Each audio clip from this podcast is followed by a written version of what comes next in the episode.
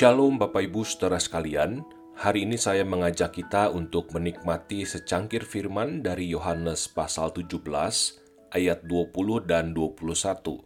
Dengarkanlah firman Tuhan.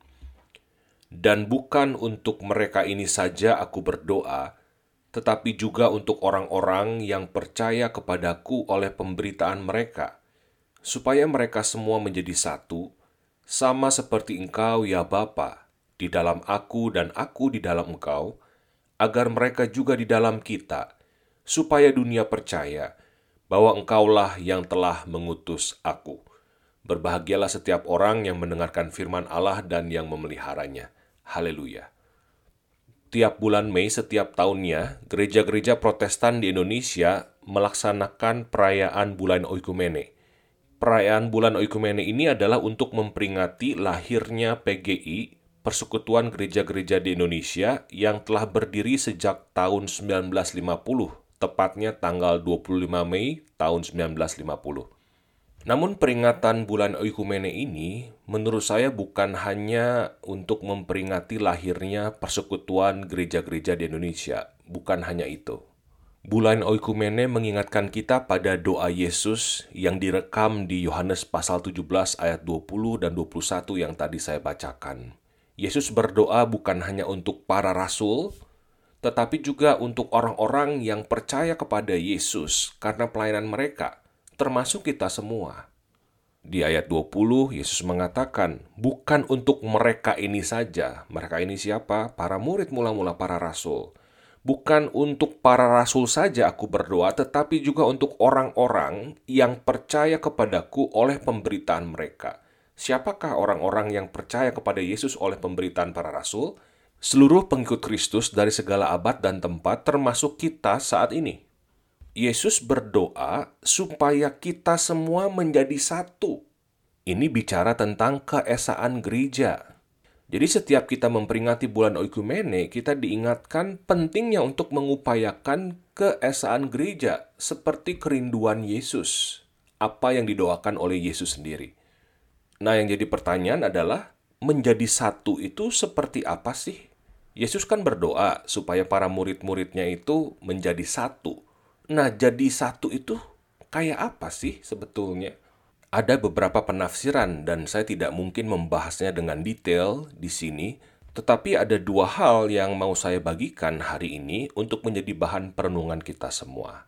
Yang pertama, bicara tentang menjadi satu itu bukan berarti menghilangkan perbedaan.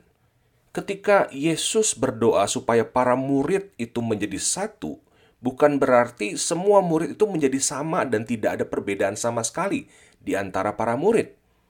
Perhatikan saudara-saudara, Yesus membandingkan kesatuan para murid dengan kesatuannya dengan Bapa. Aku berdoa supaya mereka menjadi satu sama seperti engkau ya Bapa di dalam aku dan aku di dalam engkau. Yang menjadi model untuk kesatuan gereja adalah kesatuan antara Yesus dan Bapa, antara anak dan Bapa di dalam diri Tritunggal. Kalau bicara Allah Tritunggal, Bapa tidak sama dengan anak. Anak tidak sama dengan Bapa. Tetapi Bapa dan anak sama-sama Allah. Jadi kita harus membedakan antara Bapa dan anak, tetapi Bapa dan anak sama sekali tidak bisa diceraikan, tidak bisa dipisahkan. Karena itu kita tidak bisa mengatakan Bapa mati disalibkan. Itu keliru. Kita hanya bisa mengatakan anak yang mati disalibkan. Bapak tidak pernah disalibkan. Dan kita tidak pernah bisa memanggil Yesus sebagai Bapa kita ini kekeliruan yang sering terjadi sekali bahkan di media sosial saat ini banyak sekali terjadi. Ada orang menyebut Yesus sebagai Papa Yesus. Ini keliru secara teologis, saudara-saudara. Yesus bukan Bapa. Kita tidak pernah bisa memanggil Yesus Bapa kita. Kita bisa memanggil Allah Bapa kita karena iman kita kepada Sang Anak, yaitu Yesus.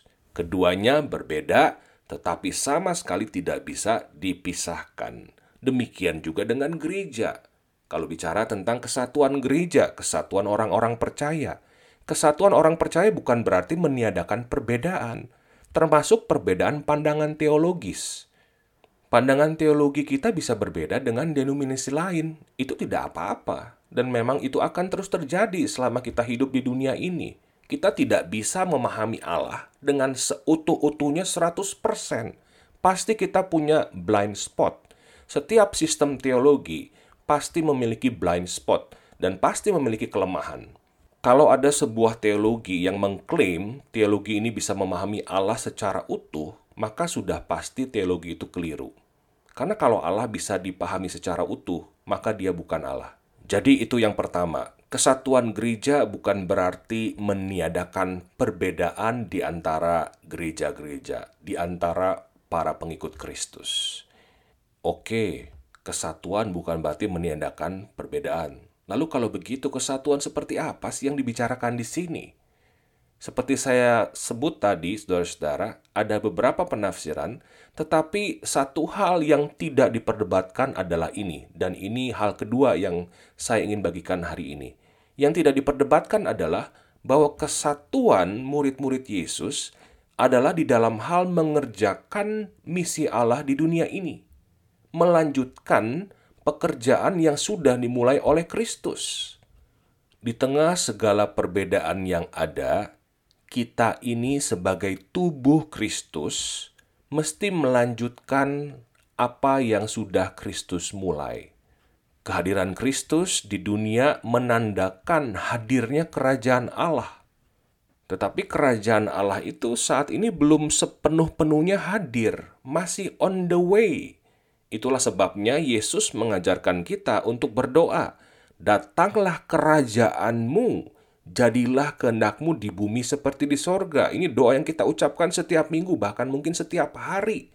Gereja hadir di dunia ini. Kita sebagai orang-orang Kristen, para pengikut Kristus hadir di dunia ini untuk merembesi setiap sudut kehidupan dengan nilai-nilai kerajaan Allah. Di tengah segala perbedaan yang ada, kita mesti bergandengan tangan untuk melayani dunia, untuk mengasihi dunia, untuk mengupayakan kesejahteraan kota di mana kita ada, untuk menghadirkan shalom di mana Tuhan menempatkan kita. Inilah panggilan gereja. Ketika saya bicara gereja, saya bukan hanya bicara tentang institusi gereja, tetapi saya bicara tentang kumpulan orang percaya. Setiap orang yang mengaku Yesus sebagai Tuhan dan Juru Selamatnya, itulah gereja. Karena itu sangat menyedihkan ketika orang Kristen lebih sibuk berdebat secara teologis tetapi tidak melakukan apa-apa di dunia ini. Sangat tragis ketika orang Kristen lebih sibuk untuk saling menuding satu sama lain sesat daripada berpikir apa yang bisa kita kerjakan sama-sama untuk menghadirkan shalom di dunia ini. Bayangkan betapa berdukanya Yesus melihat murid-muridnya seperti ini. Bukankah kerinduan Yesus terdalam adalah supaya para muridnya bersatu, menjadi satu, supaya dunia percaya bahwa Allah yang telah mengutus Yesus ke dunia ini untuk menyelamatkan dunia. Doa saya, kita semua akan berupaya terus untuk menjadi jawaban dari doa Yesus. Tuhan menolong kita semua. Tuhan memberkati. Amin.